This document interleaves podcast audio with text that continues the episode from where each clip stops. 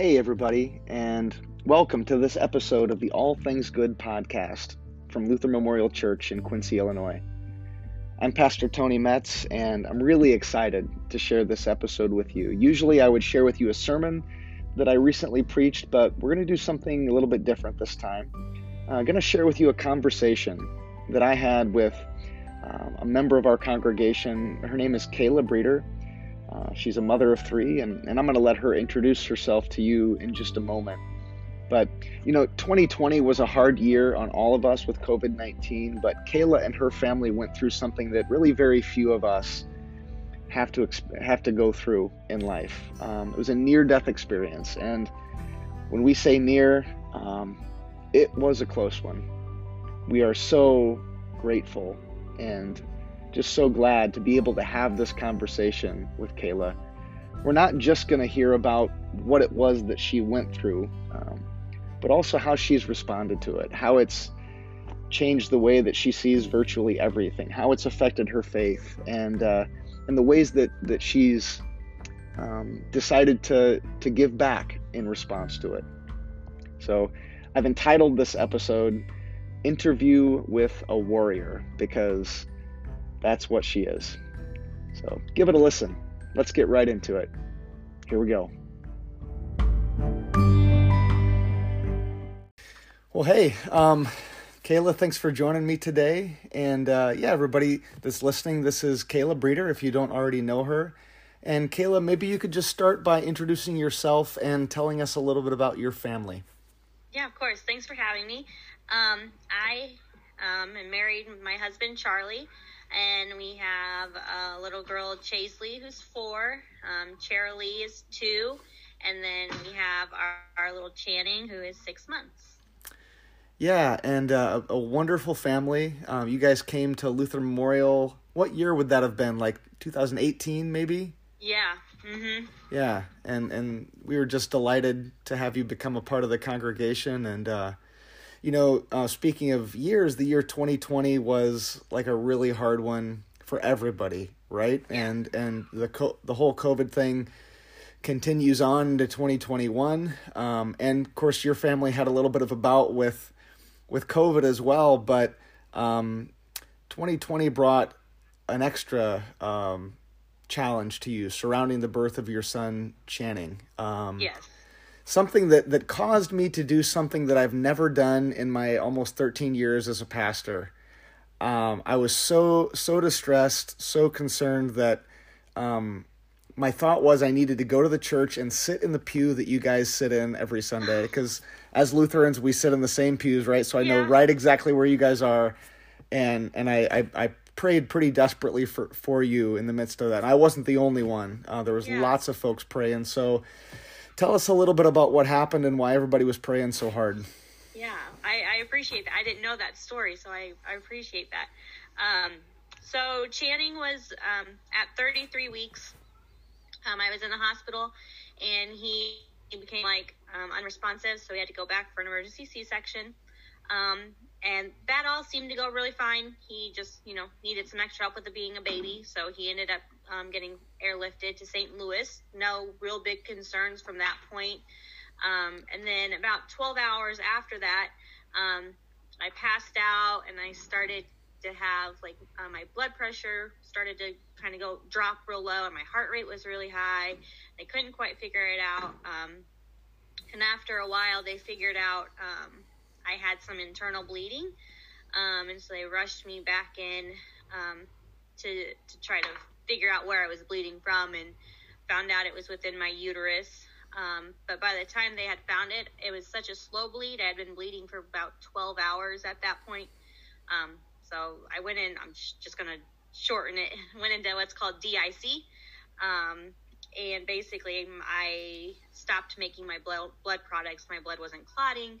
Um, and I just was like excessively bleeding. They couldn't stitch me up even. Right.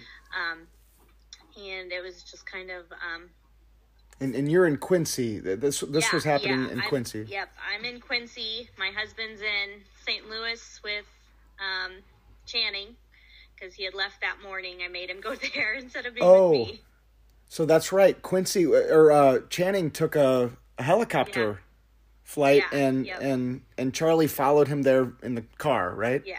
Yeah. And you're still in Yep. Quincy, and and when when Charlie leaves for St. Louis, does he know that you're in a critical situation? Okay. No. No, and he he didn't really even know until about I went back for the first surgery at 4 and then that's when they're like okay, it's critical. We we, you know, um and they just came out we're trying to save her life. Um and then it came just came down I had to get um 32 units of blood and How many how many was that?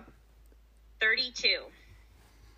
Do you have any way of like for somebody who's not I mean that sounds like a lot, right? But that's The average That- person has 8 to 10 within their body at a time.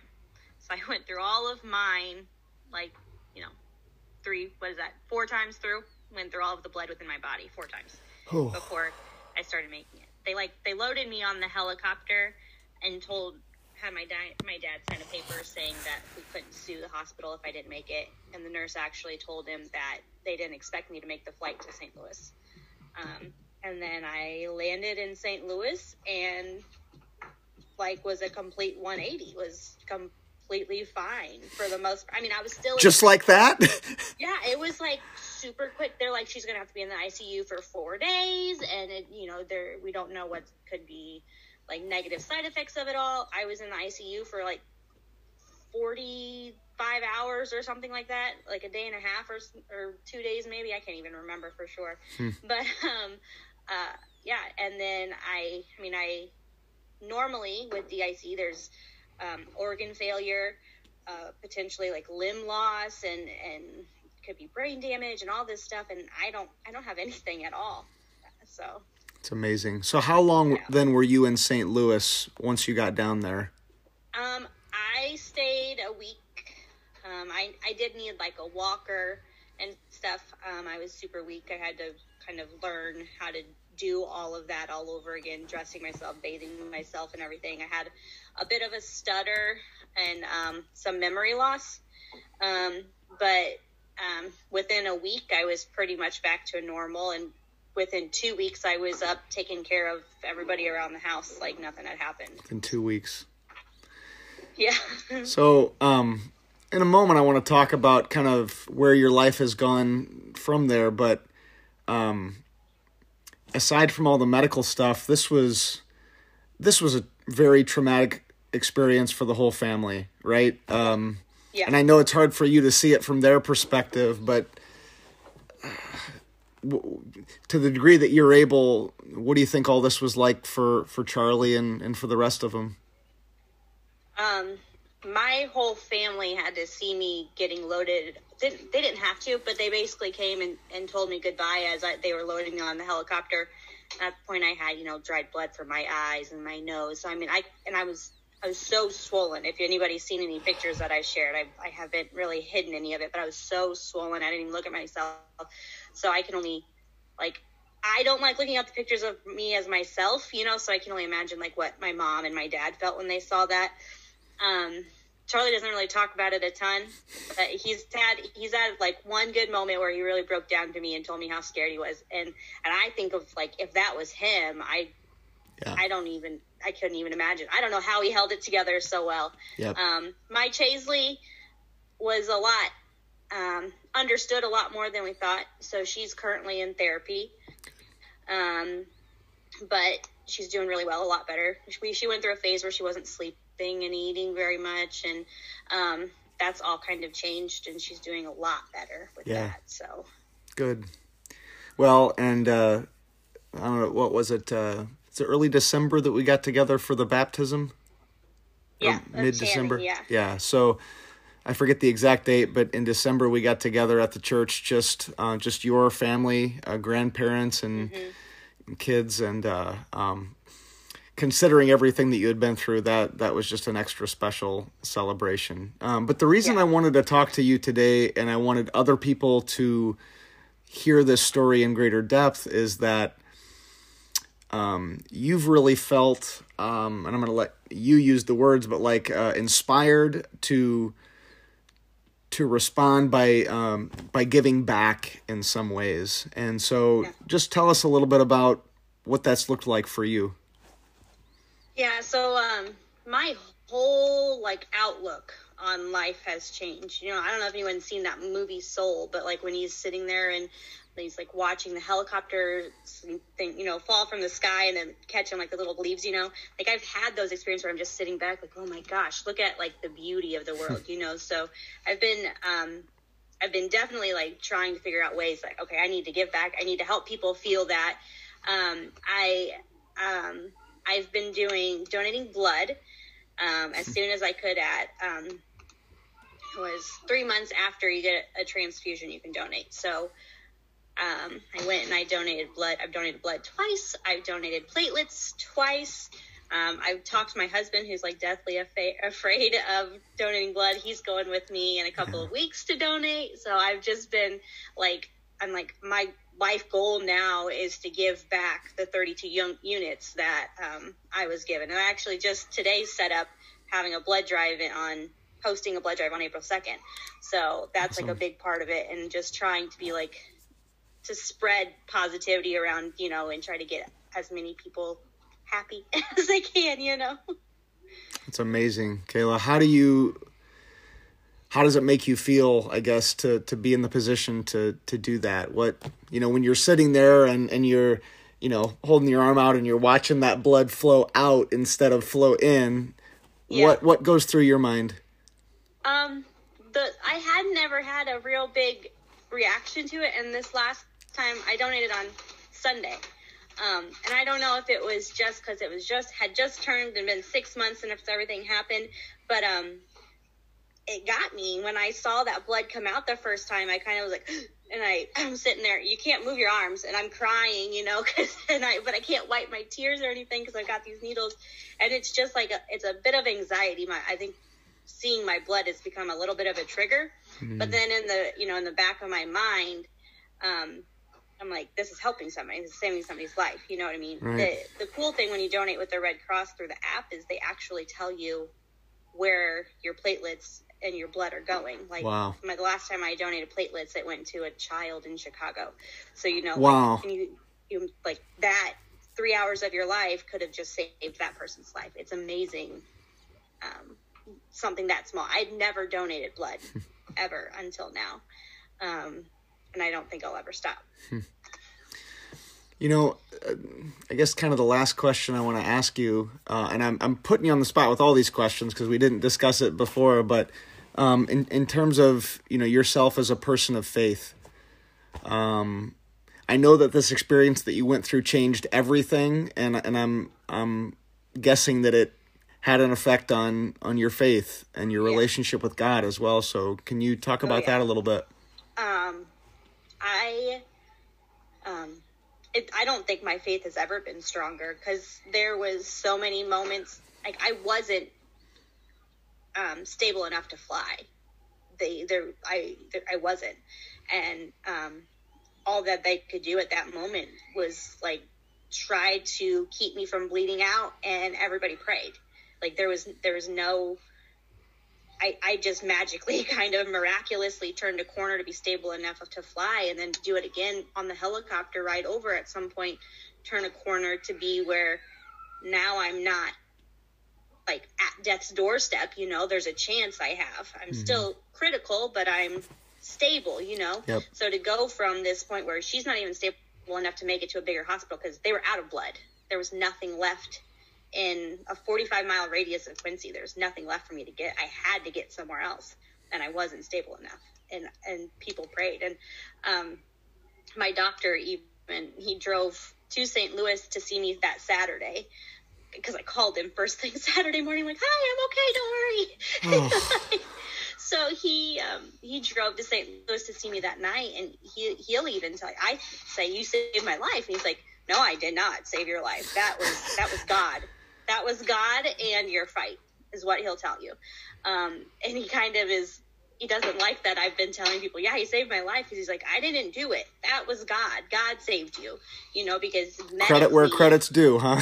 Yeah, yeah. And medically, I, there's no reason for me to be here medically because I had, my body had to just start making its own blood products. There was nothing that they could do. Anything they gave me was coming right out. So um, I I don't think I've ever felt so close to God as I do right now. I just feel I feel um, like emotions more, and you know I feel love more. I I just and everything like I could stub my toe or I could be running late and be like, oh, there's there's prob- there's a reason why that happened. Thanks God, you know. I mean, I guess it must have. If I would have ran out on time, maybe I would have been in a wreck. You know, mm-hmm. it's just I just see that there's a reason for everything that happens, and um, and I uh, like the amount of people that I've been told have prayed for me. I am just I'm blown away by how many, and that's part of like with all of this that happened, that's what I think I want to share is just it's it's a God given miracle. I mean, I look in the mirror every day and there's a miracle in front of me, hmm. um, and I feel like that's kind of been my purpose of life now is sharing this miracle with everybody and the power of prayer. Is it ever overwhelming to to to to be a miracle? Like, you ever just wish that you could just be a normal person again? Yeah, it it does get that way because okay, I'll be like, okay, I feel like I'm supposed to be doing something with this. I don't think uh, I'm not. Am I doing enough every day to make this? You know, to make all the people who are all the angels and every all the prayers come. You know that came well, together for me to be here. Am I am I doing enough to make everybody happy? I, I think anybody in your position would feel that way, and and it's yeah. it's a noble way to feel. But whatever happened here was a gift Mm-hmm. It was a gift, and uh, and and what's beautiful about your story is that you are responding freely to a free gift that you were given, and so. Mm-hmm. Yeah, when you have those twinges of like obligation and I should do more, push push that aside because uh, yeah you just being here is such a witness and and the things that you just sort of naturally feel led to do to to share and to give back are are beautiful and um, just so grateful for you. Grateful to have this opportunity to talk about it. Grateful to hear those little kid noises in the background. running around. And uh, Kala, thank you so much for sharing this with us. Thank you. Thank you so much. Yeah, we appreciate it.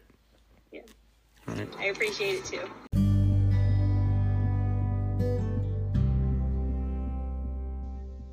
Hey, everybody, thanks so much for listening to this episode of the All Things Good podcast. And I want to say thank you again to Kala Breder for sharing with us her just incredible story.